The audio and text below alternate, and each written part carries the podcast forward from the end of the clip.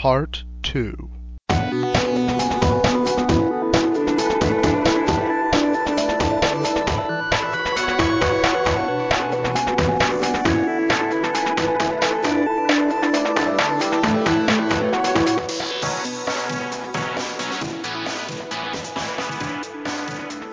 back from the break. Joining with us, a fellow This Week in Video Game Blogging contributor and freelance writer Ian Miles Cheong. Hey, how's it going? All right. Hi, Ian. Hey, Ian. buddy. Thanks for joining us. Well, I only have one last major event that happened. It was uh, Infinity Ward loses its main people and they move to EA and Respawn Studios. And yet Black Ops still did well. Black Ops Yep. did do well. Unbelievable. A Call of Duty game sold well.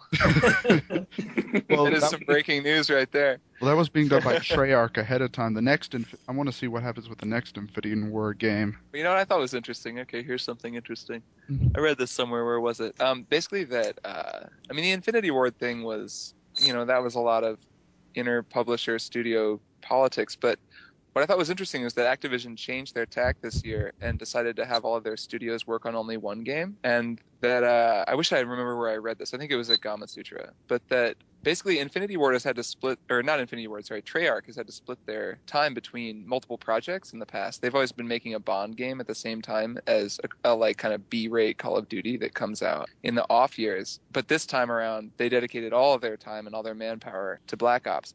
And you know, I didn't really like Black Ops, but it Well, was much better. The, all the extras, it really shows because of all the Yeah. extras they put in, which, in my opinion, were actually better than the, the game. Uh, yeah, I agree. Um, the, yeah, they. So I, I thought that was interesting. I mean, I'm not personally like just don't give a rip about Infinity. I mean, it's it's cool that the guys at Infinity Ward went and made a new studio, but I also think like, okay, great, like that. That just happens sometimes in business. Yeah. Well, to me- One, one of the things. I Um, sorry. Denis?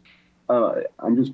This was also the year that we had that red, uh, the EA, not the EA spouse, but the EA Louse Rockstar? Oh, yeah. Oh, the Rockstar spouse thing. and the EA Louse. It seems that it's all indicative of, like, I guess, We also had Red Dead Redemption. The people who were complaining about the, the people anonymously complaining about that beginning of Yeah. the year. Yeah, Rockstar San Diego, I think.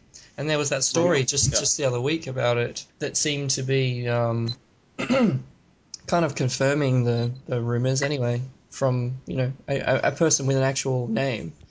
So yeah, it seemed reasonably legit concerns. And it seems not about. that it's not that surprising too. I mean, when I look at Red Dead Redemption and I look at that game, that's an inc- I mean, that was I have a lot of complaints about the game itself, but like the world that they built, I mean, God, you know, like it's like a the amount of work that must have gone into that. There's no it doesn't surprise me at all that it was it was impossible even for a you know really talented studio to do it without kind of having a human cost. yeah, but it what also is, of course, you have all the, the douchebags responding to it that usually whenever, like, you have a, a company abusing its or mishandling its workers, you, you get it, the word out to the people and you get, and you're at least backed up by them. This is Yeah, you got a sort of a union mentality thing happening. But here, it's the the pe- the commenters. Well, if you don't like it, quit. if play, you shut up. You make games for a living, and it's Yeah. Well, you know, a lot of that, and a lot of the toxicity, I think of, I'm going to probably regret saying this. A lot of the toxicity of the game discussion world comes from people who want to be doing it themselves. Um, I, I mean, the reason people come after games journalists journalists is because they want to be games journalists. They think they can do it better. I think the reason that people come after, and not entirely, of course, but a lot of the motivation, and I think a lot of the motivation with that kind of commentary is that people still see making games as something that's just it's so exactly what they want to do and if you're getting to do it you're so lucky when really it's, it's just a job that you work really hard Yeah, at and yeah. Well, Well, and every- that was do it and every- then maybe your work conditions suck Well, and in Kieran It's- Gillen, which well, we, every- he's he's leaving RPS, which we mentioned earlier. That like that was one of his farewell points was that if you're an actual game journalist, have some freaking respect about yourself. You know, like I mean, you got the job not because you you know sucked up to some You boss, games. but because yeah, but because you know you are the best of the bunch that was available. So um, this idea that Well, yeah right because theoretically because you're a good writer Yeah. And someone else said they talked about the reaction at E3 from all the journalists in the audience when they see a pre-rendered trailer, they go absolutely nuts. And someone else was saying, Oh yeah, yeah. That was uh, have- that was a game. "Be be the, Those are great columns. Yeah, you like games so much. Be the objective observer. Let the audience Yeah. be the ones who hyped up and excited. You you like games so much that you'll sacrifice that excitement yourself to report it to everyone else. And that Yeah. was just it was such an eloquent read that got trashed as soon as it was written. Well, you know, it was it got It's trashed, but I don't I don't know. I mean, oh, go ahead, Ian. That's a sad thing about you know their industry is like no matter what you say, somebody's gonna trash you, be it on uh, on Digg or Reddit or you know on your blog itself. Somebody's gonna say that, hey, you know, you're a game journalist. Why aren't you excited about this game? Or if you're too excited, you know, people be like I'm supposed to be objective. And you're being paid off.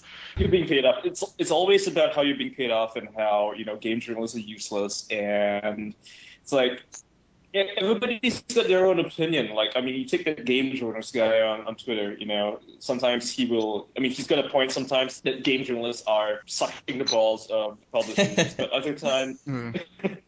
it's like he, he'll be pointing out stuff that regular journalists will be doing, like doing previews, and you know sometimes he sounds like he's against it, but Yeah, I know what you're saying. He's, he's sort of it's it's a tough line to walk, like whether he's yeah, and he doesn't always do it super successfully. I think yeah. that that line between legitimate critique of actual compromised objectivity and just general routine lazy journalism. And and that's another thing from um, Kieran Gillen that he's mentioned before is game journalists just they're like everyone else. They're generally rather than you know being nefarious or horrible in their writing. Usually they're just being lazy, which when you look at it that way, you know, you kind of I don't know, I, I don't care as much about, you know, the problems they have, the issues they have. It's just it's just a thing. You know, you got to deal with it. But the thing is, it's also give the audience what they want. And someone, when someone like Leigh Alexander does an investigative piece of journalism, everyone says, "Why the hell are you doing this? Why are you putting too much effort into this? Why are you exposing these things I don't You know, want to think I- about?" Well, You not know, everyone says that though. on- Mm. Exactly. Like I think that that's like a, a, a really broad statement. I mean, everyone says that. Okay, like some vocal jackasses say that. With Leigh Alexander, I mean, Leigh does really good work. A whole ton of people read her work. I'm one of them, and don't I don't get in the comments and say anything. I just read it, and I'm like, Yeah, thanks, absolutely. Leigh. That was a piece. The You know, silent and like I, I don't know. Like I think that I think it's really easy to get caught up in commenters on the internet, but I think that that's, that's misguided. I mean, I, Someone honestly, is wrong like, on as- the internet. I must fix it. Now, now hold. There's something about comments, right? And I, I've noticed um, some of you guys have been talking about this, and I've thought about it too. Yeah. Like writing for Kill Screen, for example. Like I just had a piece go up for Kill Screen. There's no comments there, and that's great. It's really cool Absolutely. to have a piece go up Yeah. where it's just an Yeah, essay I wrote, and here it is. Read it. Cool. If you like it, maybe let me know, or whatever. If you don't like it, cool. Don't like it. I don't care. Like it's nice not having that. But Absolutely. there's also value in having comments. It's just not the value that we. I think it's really dangerous to ascribe too much value to a comment section. A comment section isn't any way to get uh, to get to gauge the reaction of the world to any given piece of writing. I think a comment section is a place for people to communicate, and that's valuable. Like I think that when you know when somebody says something like on Gamer Melodico, when we get a comment from someone we don't know that maybe doesn't agree with us or does agree or has a separate thought, it's cool. It's like a person is speaking and they, they want to be heard and they want to have a conversation. Yeah. and then you re- respond to them and it's a whole separate thing from the post and it's cool. It's like the post can have a new life that way.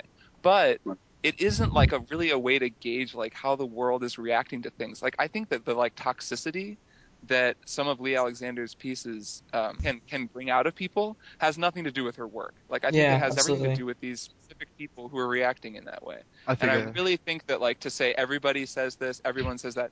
Like I think a lot of times we'll say, "Man, look at this great piece at GamePro." GamePro, like that was that no cheering. I think it was AJ Glasser, but I might be wrong. Who wrote that piece? Right. No cheering, no cheering in the press booth. It was a great piece. And they wrote the editor of, of Gay Gamer, Denis, your editor. What's his name? Uh? Yeah, he just wrote a column for GamePro. It was about inclusivity in GDC, Oh, the right. IGDA. It, it was really cool. Um, published. and he got that published and i remember seeing like it's really easy to look at that and say well here's this great piece and then the comments suck and it's like well okay sure like there's a lot of people who suck and like want to write crappy things but the fact of the matter remains everyone read this piece i mean it was a great piece you know any of these op-ed pieces are really good and the fact that the comments don't, you know, they reflect a toxic aspect of gamer culture, isn't the whole story. It's pretty far from the whole story. I think it's like really important to keep that in mind. Yeah, I think it's absolutely. Important to keep- I know. I just imagine in my head like someone thinks a very thoughtful piece. They don't think too often, and they say, "I don't know what to think about this. I'll see what other people say," and then the toxicity spreads to someone who. Yeah, I don't know though. I feel like that's that's so hypothetical. I I've mean, seen it happen. People really like you've seen someone read a piece and then say and then you know Well, they their- don't. Well, they don't know what to think about it, so they get. So they go to see what do Well, other. that's on them. I mean, if someone Yeah. reads something and doesn't know what to think, then okay, well, you don't know what to think. Learn how to think. Like, but like, That's good you know what I mean? Like, okay, fine. But like, if the piece was well written, it'll make them think something. I mean, like, Yeah. you know, Leigh Alexander's pieces make people think things. They don't read that piece and think, oh, I don't know what to think. I'll see what you know Joe Schmo anonymous commenter says. Like, I don't buy that at all. I don't think that that's So, so Kirk, I wanted to ask you, Yes. like, particularly about your point that comment threads are about communicating. In 2010, when everybody has a Twitter account, when everybody has a Facebook account, do you still see the comment thread as having the same worth as like a place to communicate? Because that's that's the reason that I don't have comments. You know, all the reasons you laid out there,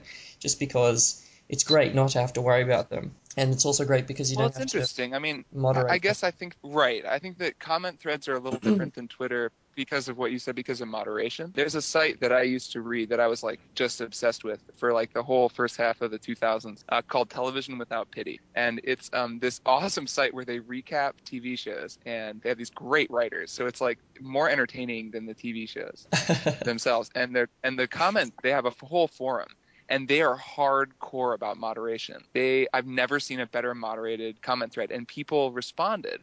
And as a result, there was this great discourse and like great moderation, and everybody there upheld these standards. I mean, it was like you have to have good grammar. Uh, one of the my favorite rules ever is you can never begin a comment with um, so you can't ever say um. I'm just saying, you know, because that's so snotty and horrible. You know, I just Yeah. like I hate that. Like I will never ever begin a comment with um I've never um, seen that wanna say- happen.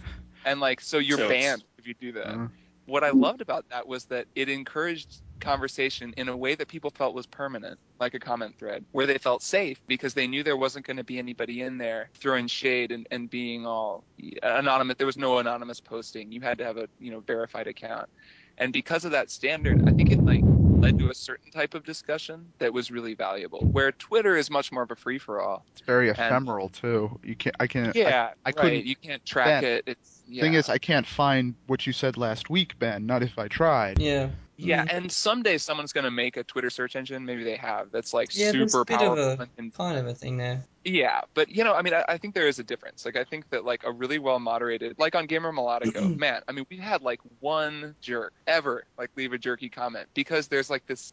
And we, you know, we don't get a ton of comments or anything, but everyone that we get is like thoughtful and cool, and we respond to like every comment. Oh, I'm in the And- same boat with you. I the worst I get is spam, but we're the with a small fry. Yeah, like no one's gonna come. Well, you know, sure. And and part of what it's there are two models. You know, you it takes a lot of work to build a commenting model where people are where you're moderating and you're you're really hardcore about it and you have consistency over time.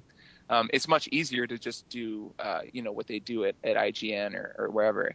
And you know now at that site half the comments are spam, so it's just worthless. They've been working on that. They have I'm- said they're working on that. Oh, I'm sure they are. I mean, I, I, I think they want people to use their comment threads, and I'm sure they're losing hits. But you know, those guys are so page view oriented that yeah, you get a lot of comments. Um, you let everyone comment, you just get more hits, and then your advertisers are happy. But that's not the only way to go. I don't know. I think that it's possible to have really, really good commenting. I've seen it done on a television site, which is like God. People who comment on, on television on the internet are so so like the fact that there's like these it's The incredibly nuanced conversations going on on like shows of you know like The Bachelor or The Amazing Race because these people are in there and they're like if you're not doing it right we're gonna bust you like I I think that's really valuable. I hate to end this, but that yeah. was going to be ne- that was going to be next time's topic. So. Oh cool. Okay. you can just use that next time if you want to insert that rant. But Yeah. anyway, that's a yeah oh, that's no, right. absolutely. Uh, also, the uh, Ben reminded me of this via Twitter that the indie game bingo was actually this year. It sort of tapered off recently, but Yeah, that so did that blog start this year, did it? that was when people first noticed it. And yeah, I Mm. think it did start, this year, or at least the tail end of last year. Yeah. And that was I, I haven't really what was that exactly? It was It like was, uh, basically a- game. Well, no, it was a isms. bingo. It was to make it was make fun of the tropes that were used so much, like mood music or in black and white or platformer, and you yeah, have just just overdone game, overdone but only- tropes in, in indie games that but really only one game ever got bingo. Someone needs to restart that site because I remember reading it in the middle of the year and it was amusing. Yeah, yeah, we got to get in touch with the guy and like say, dude, come back, come back and do some more. Or give us the sign-in ID. We'll do it. yeah, So Yeah, what was what was was it useful or was it funny? It was. Both. It, it's funny. It was a Ben said it was persuasive criticism. It wasn't essay variant. It was an image, and it was persuasive criticism about the game. Yeah, like you you basically got a, a bingo chart, nine slots or how, however many slots, Six- and Twenty-five. yeah, 25 slots. Yeah. So you got 25 slots, and in each of these slots, there's they've got all these different tropes, like a, a character that's um, made of sticks, uh, artwork Yeah. that's fancy, meaning of life. You Black and white. Of life is black, Black and white. Yeah. Gentle piano Meaning music. Gentle piano music Gentle was always piano one of them. Yep. Limbo probably would have filled out the whole card. Yeah, probably. Well, you know that it's funny. I mean, so that's that kind of meta commentary, like a game dev story. That same sort of idea, building a game around talking about what games do. I'm actually Yeah. surprised it hadn't been done before. Yeah, it's clever. But no, without the without a larger discussion, it itself isn't that useful as commentary. But with a larger discussion about the games it chose, it was it, it was its own form of discussion. Well, so Yeah. why do you guys think that indie games do use all of those things that they use?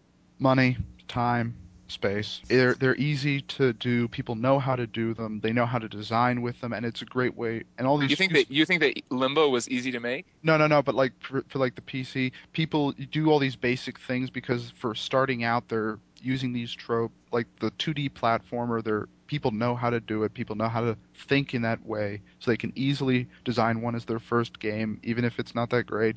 Black and white because it's easier than colors. Gentle piano music because it isn't copyrighted. I I- it's, yeah, I think there's can a bunch of reasons for it. So, like all those reasons that Eric listed, and also because Well, you know, I think it was was it um, it was Nels Anderson, right? Wrote a piece about that. Why are so many indie darlings 2D platformers? Yes, Yeah, that's right. was getting it from. That was a, yeah, that was a great piece. And That, pu- um, yeah, and so- yeah, it, it was like a language that we all understand. That Yeah, exactly. Yeah, and I mean, because a lot of indie games, they're not really going to be able to compete on the same bombastic aesthetic level as um, the latest Call of Duty, but they can compete on a on a kind of meaningful level. Because you could really make. I wonder if someone's. I mean, you could make indie movie bingo, you know, and be like, the soundtrack is Yeah, by you know absolutely. Yeah, Grizzly Bear, and it features a montage with like non sequitur, and it's directed by so and so, and it. and the girl Yeah. has colored hair. Yeah, but no, I mean- but but to to make your point about uh, Limbo is that not, it's not that it used the tropes, that it used them well, meaningfully, and then took them all to another level. It didn't It just almost throw them in. subverted them. Like it like Yes. took 2D platformer tropes. There's this man. There's that puzzle in Limbo where you jump over these pressure plates that kill you. So you touch them and they kill you, and then you jump over them the next time, and then the next time you try to jump over a platformer, it kills you for it. And it was like, it was hysterical. I remember Mitch Krpata hated it, and I thought it was so awesome because it was like really sadistic. it's like you're gonna learn the rule, and then we're I'm just gonna kill you. I'm just Like, annoyed that it's gonna stay an Xbox exclusive forever. oh, is it really? I didn't. That's know what they've Yes, stated. the next It's one might be XBL multi, title. Ah, that's too bad. and it's not even a temporary one. It's perm. It's forever. It's a forever exclusive, which Huh. annoy, which annoys me. But Uh, if put funding into it. Yeah, Denis, you and I actually had a really cool conversation about Limbo. You had a lot to say about that game. Oh yeah. Oh, I got to meet them at PAX East and talk with them, and meet them again at uh, E3. It was fun talking to the developers of it. Yeah, they were cool. I remember emailing them about my review, and they were like, it was like five guys. I mean, I was really like emailing with the guys who made the game. That Like it review was wasn't good. even. that review was good. We linked to it. Yeah, I remember that. That was really nice. Thanks. Uh, actually, on that note, since I got through most of the events, unless anyone can think of any other big things that happened this year, I think Peter Molyneux, if I'm pronouncing his name right, he said yesterday or the day before that indie games are doomed because companies like Chair Studios, Chair Entertainment, whatever it's called, and you know Epic Games are gonna make indie Oh, sort of games. And they'll be producing these in large quantities and such quality that real indie studios won't be able to compete. They'll be putting them at the same price point as real indie games. Huh. I'm not too. So- su- I, I'm not sure I buy that because yes, they can create Infinity Blade, which is a, a bigger set and a, a much flashier version of it. But then again, it's it seems to me that it's going to be this. It's going to be a bigger, better, flashier version, but it's still going to be hollow, and that the indies are going to have the the meaningful market. And yet at the Well, same that- that- time, I mean, generally what you see is uh, that game company get dumped into the indie label, yet they're funded by Sony. Yeah. Yeah, it's true. I think Well, that, that that's not. that sounded mostly like it was. Well, it just sounded like it was coming from a, a uh, mindset that indie is a certain aesthetic, which I think is well. I think Indie Gaming Bingo showed that we're reaching rapidly the saturation point for that aesthetic. Yeah, I'm not too I sure. agree. about You that. know, But I it's kind of always- think two uh, things about it. I mean, for start, the first thing is that we talk about indie, right? And music does this, and films do this, where they use the term to mean a type of aesthetic when they don't actually mean independent. That's yeah. People called that movie Little Miss Sunshine this indie darling. But really, you know, that was like published by 20th Century Fox or something. It had a lot of money behind it. You you actually bring up a point I want to mention because they do this in the movies where yes, it was published by it, but it was made independently, and then all these big publishers have an independent arm, and they go out and they look for movies that they think were are going to be these these darlings. They're going to be the award winners, and they can get them cheap. And that's what so is what Sony's doing with that game company. It's that game company, yeah, it's under Sony, but it's it really is indie because it's sort of like that independent arm of a big publisher. The one little section you're allowed, and Ico and Shadow of the Colossus team is like this too. You're allowed to lose money, just create something great, and all these other studios have to make the money.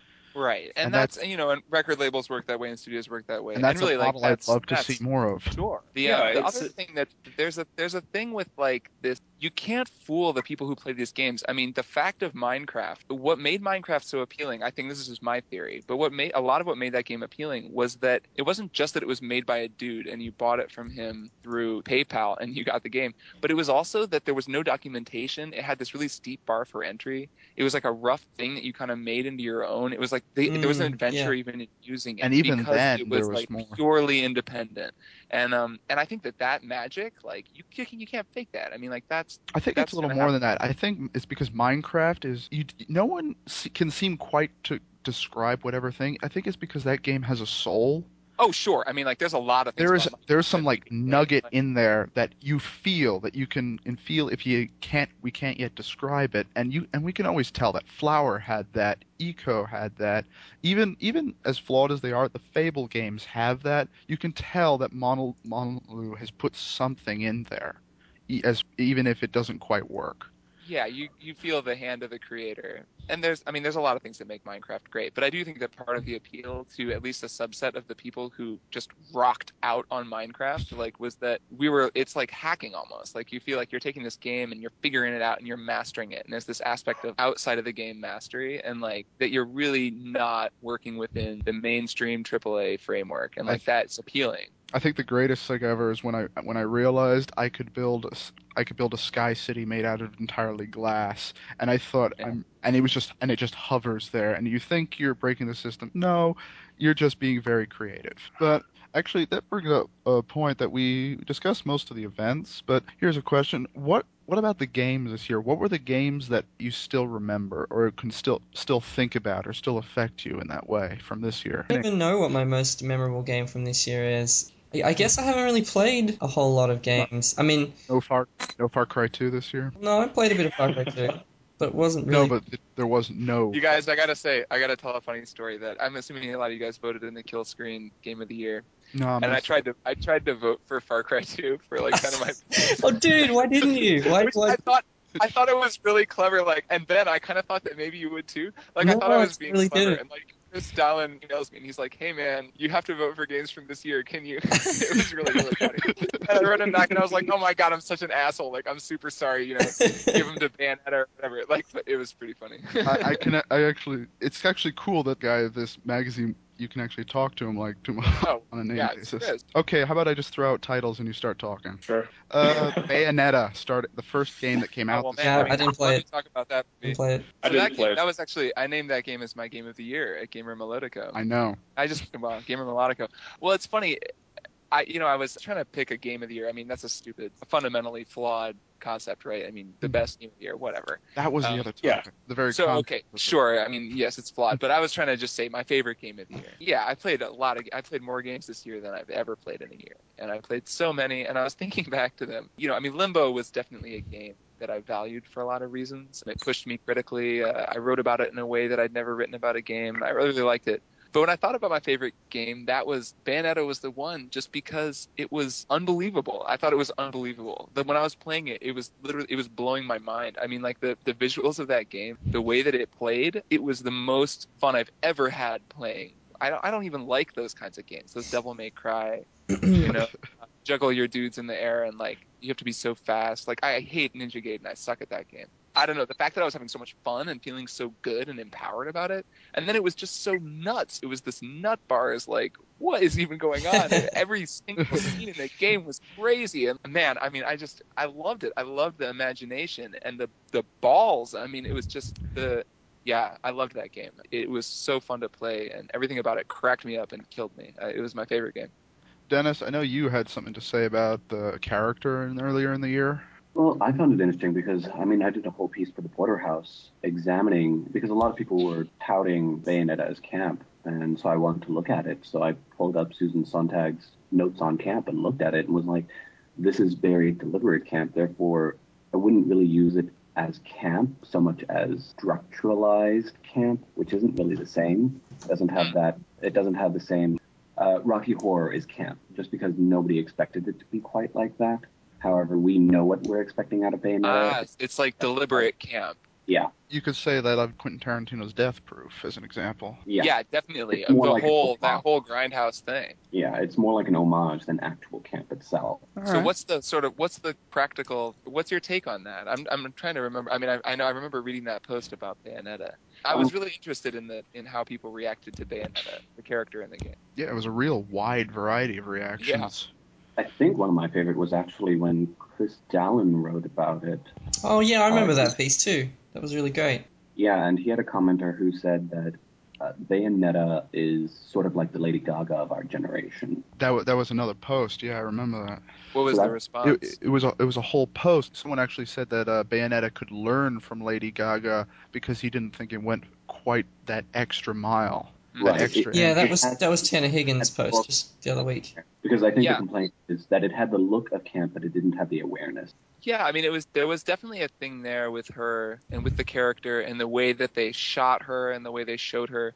It was so deliberately exploitative that there's man, I mean, that's a dicey thing. The line between deliberately exploitative, ironically, and like just exploitative. And it worked for me personally. Like I can definitely see how it, it wouldn't work for everybody. There were enough other things about the game that I loved that it, you know, I was fine with it but yeah, I mean that I think it, it just kind of it raised some really interesting questions about what is camp and what isn't. I mean there were other games too that we could look at as camp. Just Cause 2. Uh, Nels Anderson wrote a great piece about how that game is total camp, and I think he's right. That was a game I dismissed initially. And then I think it's, but maybe it's because we see we see more camp in that because it had less baggage than Bayonetta had to overcome. well, it didn't have the whole objectification of women and the male gaze and all that. Yeah, stuff. that's what I think was the main hitching point of which side of the line it falls Well, on. but there was a lot of cultural insensitivity in Just Cause 2 that wasn't in Bayonetta. I mean, there was some frankly racist stuff in that game. I mean, everybody has these ridiculously exaggerated accents and like Yeah, it was a bit funny. It was sort of um,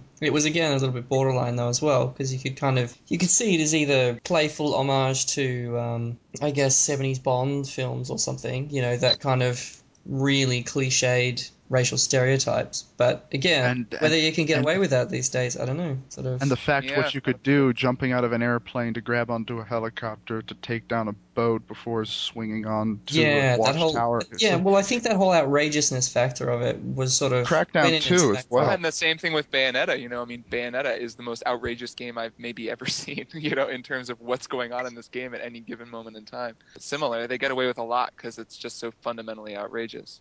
All right. The next game, which I know this is going to spawn a lot, is Mass Effect 2. No, My game of the year. All right, then you start off. All right. So, okay, about Mass Effect 2, response from the RPG community, from like the Bioware forums, from RPG websites, was that it wasn't as much of an RPG as the first game. They argue that because, you know, it removed inven- inventory, it removed certain, uh, you know, stats, and it made, it, put the huge chunk of the game was, was actually skill-based. You know, you actually, you had to play it like an FPS. If you didn't, you know, you died. In the first game, you just relied on your stats. And this is like an ongoing argument in the whole RPG community in that if a character, I mean, if a game becomes too skill based, then it ceases to be an RPG because it puts the player has to be the one who's playing the game rather than the character. Whereas Mm. an RPG, in a, a traditional RPG, it's you know it's a character that's doing everything, not you. So like for example, the original Fallout, you know, if if your character had three intelligence, then he or she wouldn't be able to solve a lot of the puzzles, even though you knew the, the solutions to it. Your character couldn't do it because the character is too stupid and that's what makes a good RPG. Whereas in you know Mass Effect 2, you don't have to. Your character doesn't really have to be good at stuff. You can be an adept or whatever, you know, who, who's not supposed to be good at combat, but then the player himself or herself is really good at playing the game, and therefore they can win. That makes it less of an RPG and more of a skill-based game. So you know, it, it sparked that whole discussion about what is an RPG. And my my personal view is that you know, what makes it an RPG is the fact that you can actually decide the narrative, the fate of the story, and I, I don't think that the RPG genre should be static because a lot of people, when they think of RPGs, they think of stats, they think of inventory systems, and I think, well, with the current technology in games, you know, you don't have to have all these systems. The only reason that pen and paper RPGs had all these systems was because there was no other way to convey progress or convey your character's uh, position Yeah. that he or she had Yep. on him. It also comes out from their lineage of of being war game simulators before it moved on to D and D, and we've ne- Exactly. it never shed that. I think you can do the skill based fighting, is if because each class allows for a person to approach each combat differently. If if I if I was told correctly, the Very sol- different. That's correct. the soldier can hide behind chest high walls, and Everybody, dude, everybody hides behind chest high walls. yes, but yes, but Hey, whether there you was- Chest high use- There walls was a piece recently about how the architecture of, of like cover. I think it was a Rob yeah, that was a neat piece. yeah, Yeah, Mhm. that was interesting. Anyway, carry on talking about Mass Effect and chest high walls. uh, Chest high walls are the battlegrounds of the future. Yeah. Gears of War Gears of proof Apparently, Or- like if you go to an if like, you go to an alien ship, there's going to be some chest high walls there. or the ceiling will fall down to provide chest high walls, or an Right, insect right. will crawl over to be a chest high wall. or you'll Yeah, flip a switch and a chest high wall will pop up from the, the floor. See, I think we See- have to give. It's funny, you know, we knock on him, but we have to give Yahtzee Croshaw some credit. I was about to say, for the chest high walls thing, man, because that was the funniest thing I've ever seen when he did that. I think we probably should move on this because this year was just huge. Funny, you know, really, if I could say something really quick about Yeah. Mass Effect 2. Go. Um, that would that that I won't link to it, but that was like probably the worst uh, hyperbole I've ever uttered on Gamer Melodico was that that was like maybe one of the best games I'd ever played or something. I was like in the heat of the moment playing that game. That game would have been my game of the year if I had been asked my game of the year in June. I mean, if I had been asked last year if I had played that game, I totally would have said it if I hadn't seen all the other stuff I saw this year. They're Um, both from I- January. I loved that game. I mean, I just the writing, the and just the confidence of it all. I mean, honestly, like, yeah, I just yeah, I'm thankful for BioWare. I think that what they're doing is really cool. I liked everything about it. I had no problem with the role playing like compromises they made. I thought they made it better than the original in every way, and I thought it was great. Well, for me, what they're doing with role playing games is they're actually allowing me to play a role rather than just roll a character. Well, while I can see numbers informing my role, they allow me to adopt a personality, which is what I did with Shepard. And that's And pretty even more so, still, honestly, right? That's sort of Dragon not a common thing. Well, no, they're getting better because it used to be that number that is this would this be higher than that? Like in Baldur's Gate, the numbers influenced more my decision more than what personality I want to play. While it was the exact opposite in Dragon Age Origins. Well, you know, they're getting better, but also I've been playing Planescape Torment for the first time, and that game has role playing the likes of which I've never seen. I mean, You can that's get- well, you- real role playing. Well, they do something that no other RPG had done at the time, and I think hasn't done since, where conversation, if role playing in conversation gives you XP, and no other, no other. Uh, well, Bi- uh, did that. Mass Effect does that, I think. When you, I mean, if you successfully Yeah. negotiate your way out of something, Alright. XP for it. I want to say, I can't remember, one of the other all time favorite role act where I actually adopt a role was uh, Vampire the Masquerade Bloodlines. And I want to say you you could do something with XP there if you got certain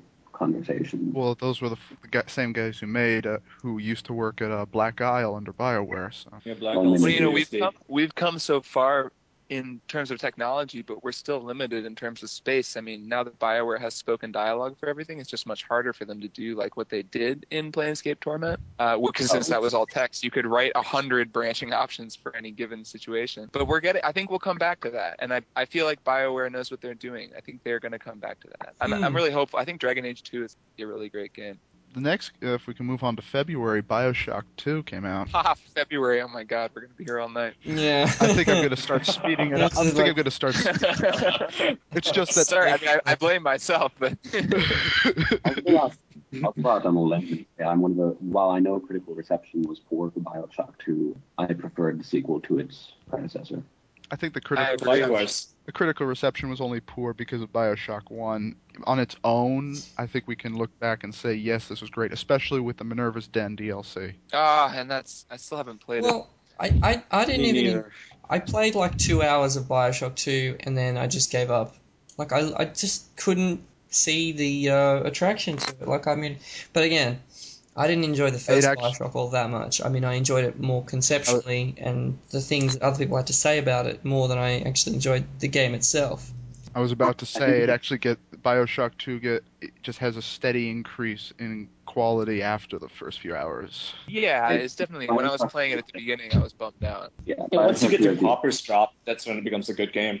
Before then, it's Yeah. like you don't really relate to the characters. There's no sympathetic characters to relate to, basically. I mean, aside Mm. from I kind of feel like you're uh, playing the quest that Bioshock. Yeah, you feel like you're playing Bioshock again, but then as soon as you meet the jazz musician, it's like, whoa, Right. this game has some humanity in it, and I have a Well, and by the end, it. I mean, the closing chapter is like is brilliant. I mean, God, like I thought it, Yeah. it closed out on a high note. Exactly. It's like it's got this momentum that only picks up as soon as you do Pauper's Drop. But before that, you know, it's all just FPS style, Bioshock style gameplay. And I didn't really like Bioshock that much because I couldn't relate to any of the characters. I mean, it didn't really help that every single one of them kind of looked, you know, like plastic people. But you know, here Yeah. in Bioshock, I, re- I well, I, I'd I'd say the exact opposite. I think it's more because of my personal towards philosophical themes that I supremely liked by the original Bioshock f- for that reason. That I couldn't relate, but I could relate to the the philosophy and the themes that these were spouting and having play out in almost a physical manifestation. And uh, and then same thing happened in Bioshock 2, where it's taking a look not at objectivism but collectivism, and that's what I'm so excited about Infinite because it's going to look at different themes within this physical realm. Well, you know what they're doing too is that Bioshock 2. I, I don't know. I thought that Bioshock 2 played much better than Bioshock 1. I've been replaying Bioshock 1 a little bit, and what Bioshock 2 brought to the table really was much better level design. And it wasn't so much in that it was the levels were more evocative because there are some really great levels in Bioshock 1, but they were designed around gameplay in a way because you had this sort of actually like something you could skip if you didn't take the little sisters with you and go and try to collect Adam you didn't even see this part, but there were these siege sections, man, where you have to set up traps and you have to sort Oh, of yeah. cordon off an area. And man, I mean, it was fun. They were hard and like you would get being wailed on by splicers, and the whole thing was really difficult. And it was really cool. It was engaging in a way that none of the battles in Bioshock One were. I thought the gameplay Yeah, was much better in the sequel. it added like a variation to the gameplay because I mean, in the first game, it was always the same thing. You just went forward, you shot Until stuff, the very end, and then it changed. until the very very end. Right. But here in, in Bioshock 2, it's like the game is basically split up into two different gameplay styles. So you've got this variation going. You've got the siege mode, and then you've got you know the regular exploration stuff. So it, it's split between the two, and it, it, it kind of makes it interesting because you know you have something to look forward to. If you don't like the siege sections, then you don't have to do them, or you know you can look forward to the exploration. Whereas there's various things that sort of keep you coming back because you want to see how the siege section in this next area is going to be and you know with your new abilities because in every every single new area you'd get new abilities. You get maybe a machine you know that gave you frost damage or something or another one that allowed you to set up decoys. And you wanted to see how these things would work in a siege situation that you couldn't really use them in an exploration type situation Which is cool because a lot of those mechanics in BioWare 1, I remember having a million plasmids that I never used, where I used a lot Yeah. of stuff in BioWare 2. I mean, I was getting really creative because I wanted to really, there was like an achievement for not getting hit at all. I mean, it was cool. Like, I was really going for it.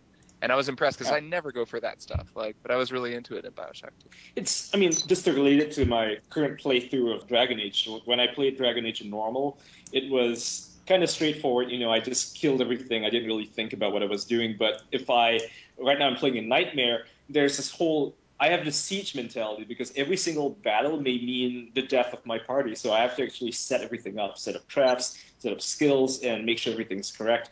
And then watch it play out and, you know, make changes as they, they happen kind of like in XCOM or one of the old turn-based games. So Bioshock 2 with the siege mode, it actually put you in this sort of mentality where you know it, it became more than just this tedious kill everything, move forward thing. It, it became something where you had you knew okay, this situation is going to be really hard. If I just play like that, I'll probably die. So I have to set this whole thing up, use all of my skills, and you know really excel as a player. And it goes to this article I read yesterday about how challenge was, you know, the reason Oh, that was Chris games- Chris Plante's album. That or that or that article on the Escapist, Yeah. right? Yeah, that was a great Yeah, article. it's on the Escapist. It's a great article, and I recommend everybody read it because some people might disagree. Uh, we had, you know, this whole argument on Twitter about how some people just prefer the story, but I think that it's, you know, this ludic sense where you're playing this game and you're you're mastering it. And Bioshock 2 had that in the siege sections. You had to master the game in order to beat those parts. Otherwise, you know, there's no good forward.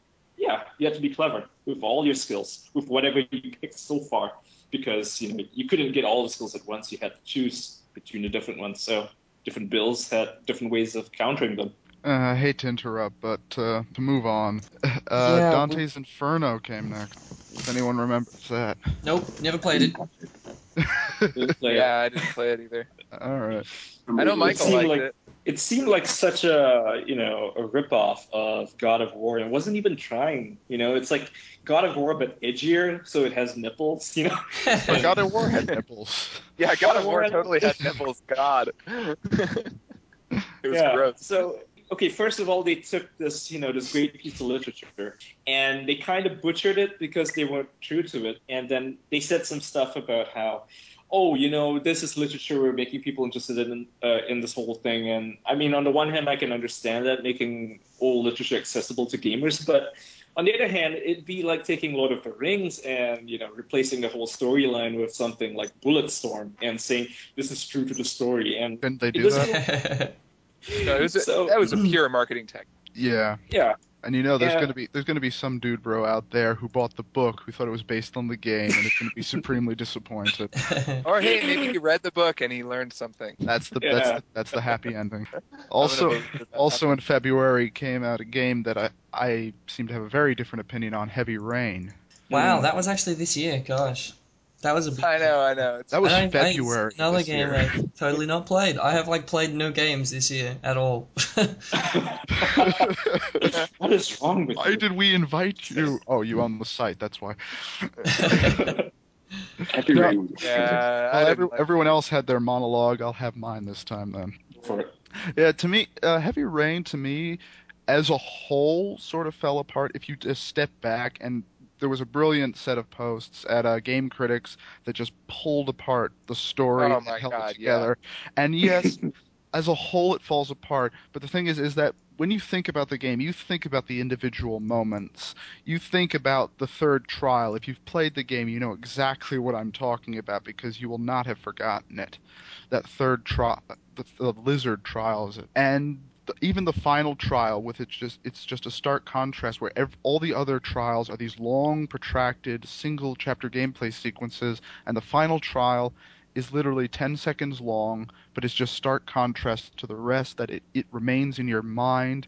You have the fight sequence. I hate to say it, but the fight sequence at the uh, the junkyard is quite memorable, just because of how how different it is, and losing your child in the park, and then just even even just the quiet moment of talking to police afterwards and trying to remember these details, and suddenly you, it suddenly dawned on me, this is how real witnesses are. What time did you arrive at the park? Well, when the chapter starts up, it comes in and it gives you the time in the corner. And after all this stuff happened, what time did you arrive at the park? I I guessed. I just pressed a random button. I couldn't even, and it and it just brings you all these these little details, the insights, and it was a game of moments. It was just a pity those game moments didn't connect in any reasonable you know, way. it was i think it was more than a pity Uh, that was daniel weissenberger's piece that at game critics. That was like legendary. Oh my god. Like that that was like that red letter media star wars thing. I mean to the point where he eviscerated that game. And really i don't know man. I mean i think like yeah there were like that moment that was a great moment where they were like when did you come in? How long were you there? And i couldn't remember because i probably wouldn't remember. And it was this great moment. But you know i don't think it was that game disappointed the hell out of me partly because of how it controlled and partly because it just didn't hold I think the controls are are what make it even more memorable because the the I'm gonna for anyone who hasn't played it, spoilers. The third the third trial where you have to cut off your own finger, but not only that, you have to get ready and set everything up so you can cut off your own finger. And the thing is, in a movie, it, the way it was set up, it's like, eh.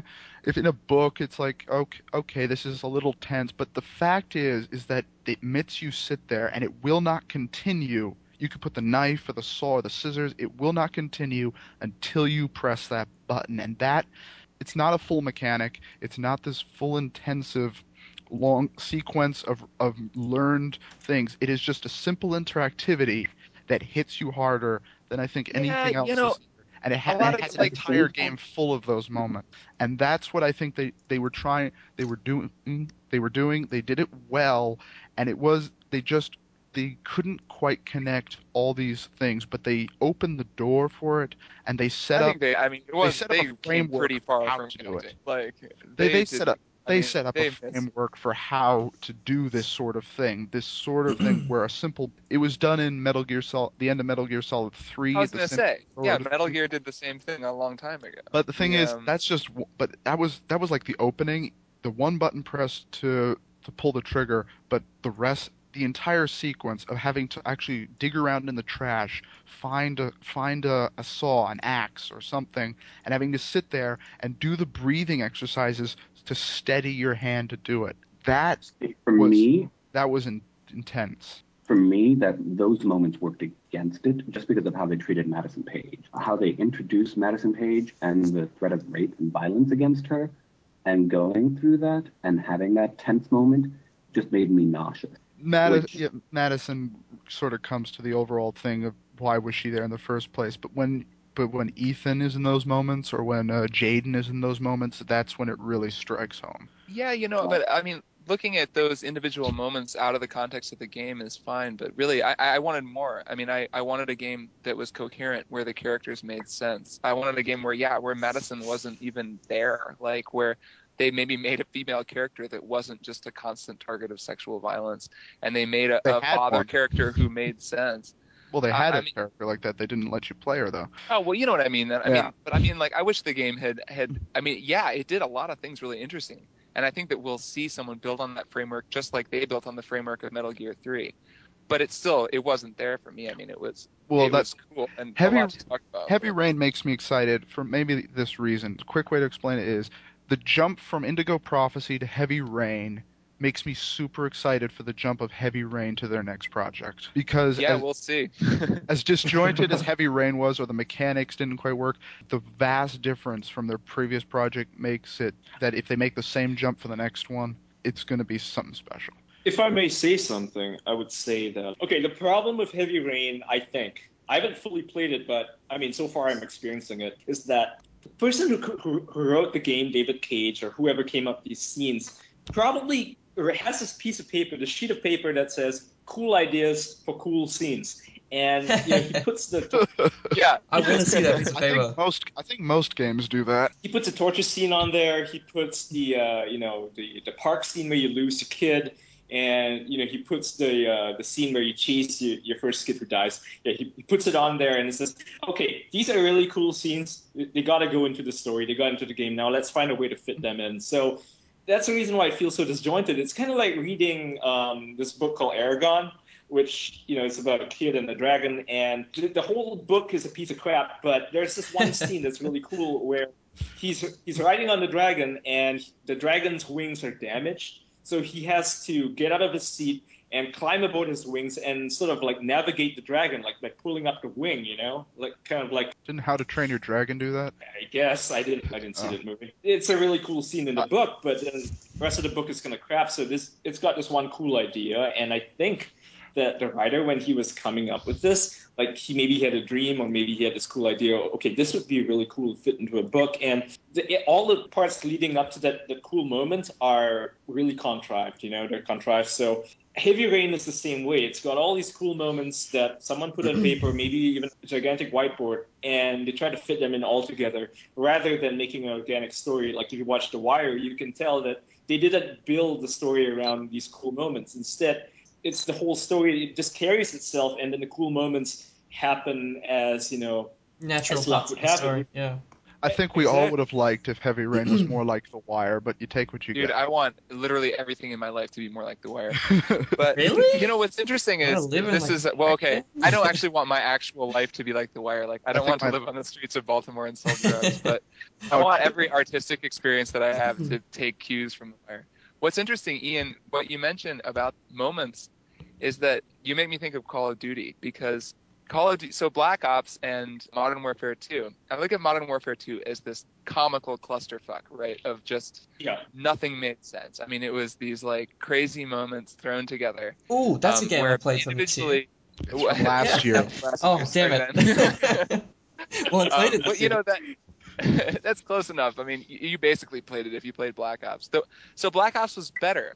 But what's interesting Yeah. is that Black Ops was also a collection of fairly unrelated set pieces, But they excused found, itself. They found a good way to frame it by putting it through this guy who's being tortured and you know and remembering it through the years. So it makes sense that one minute you're whatever you're flying an SR-71 Blackbird, and the next minute you're in Vietnam, like killing people with a knife. And it works because he's like, oh, he remembers this thing that happened now. So framing Yeah. is actually, I think, really important narratively. And the way that Heavy Rain framed their narrative, I thought was really cool. I thought that by having it have these four characters going through the story separately, seeing it from different perspectives, having an unreliable character with, I mean, I think we can spoil this game, right? If people are listening, to this, I don't know. go for it. I'll put Um, I spoiler mean, but having an unreliable character, having you know things happen in that way, I thought was really neat. I mean, it, it laid a lot of interesting narrative groundwork, but the fact that the game didn't work for me meant I didn't have a good time playing it. All right, moving on. I still Well, think it was we- great. yeah. No, no, no, I, I um, get. I mean, cool, totally cool. Like I, that's fine. We've we've got like a hell of a lot of the rest of the year to get through. Did you want to just like brush over, like maybe list the games and then maybe we'll. Uh, I was gonna. I think it was gonna have to split this into two podcasts anyway, That's sensible. unless you got to be somewhere soon. Um, kind of.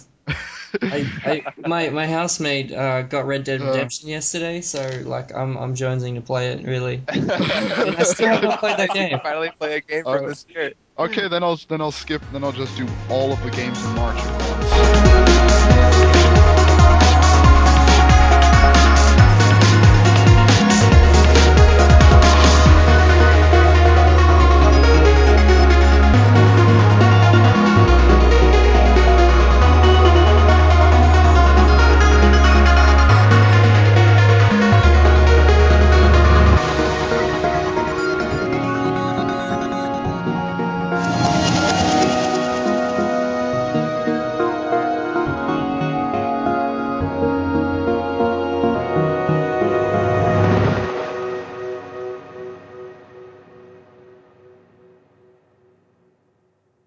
Can't see any reason why I cut it there.